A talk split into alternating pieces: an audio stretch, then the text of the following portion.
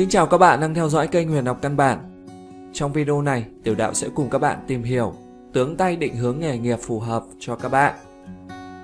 Thưa các bạn, mỗi người đều có thế mạnh, tài năng riêng. Nếu bạn chọn một công việc đúng với thế mạnh của mình thì sẽ giống như cá gặp nước, dễ thành công hơn. Thứ nhất, ngón tay thô, ngắn.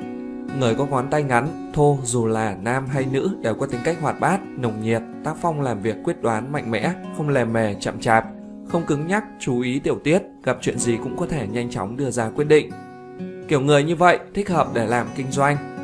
Với bộ óc sắc sảo, cái nhìn độc đáo và cá tính mạnh mẽ, chắc chắn họ sẽ đạt nhiều thành tựu nhất định ở trong sự nghiệp. Thứ hai, ngón tay thanh mảnh.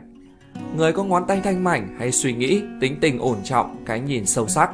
Họ có khả năng phát hiện ra những điểm mấu chốt sau đó bình tĩnh phân tích vấn đề, những người như vậy rất thích hợp với công việc lao động trí óc như nghiên cứu, kinh tế, tài chính, chuyên gia phân tích thị trường chứng khoán hoặc các công việc có liên quan. Họ có thể đạt được thành tựu tốt nếu theo đuổi công việc như vậy. Thứ ba, ngón áp út và ngón trỏ có cùng chiều dài.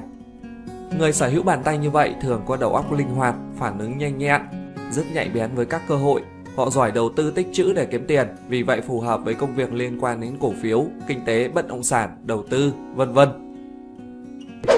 Thứ tư, bàn tay gầy, tĩnh mạch hiện rõ. Đây là đôi bàn tay điển hình của những người ham học tập, nghiên cứu. Họ không ham công danh lợi lộc, thích quan sát, kiểm tra. Họ thích tự chìm vào thế giới riêng của mình, tập trung nghiên cứu những điều họ quan tâm.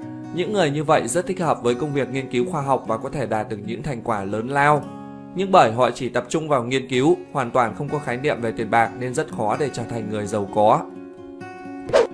Trên là xem tướng tay định hướng nghề nghiệp phù hợp. Cảm ơn các bạn đã theo dõi.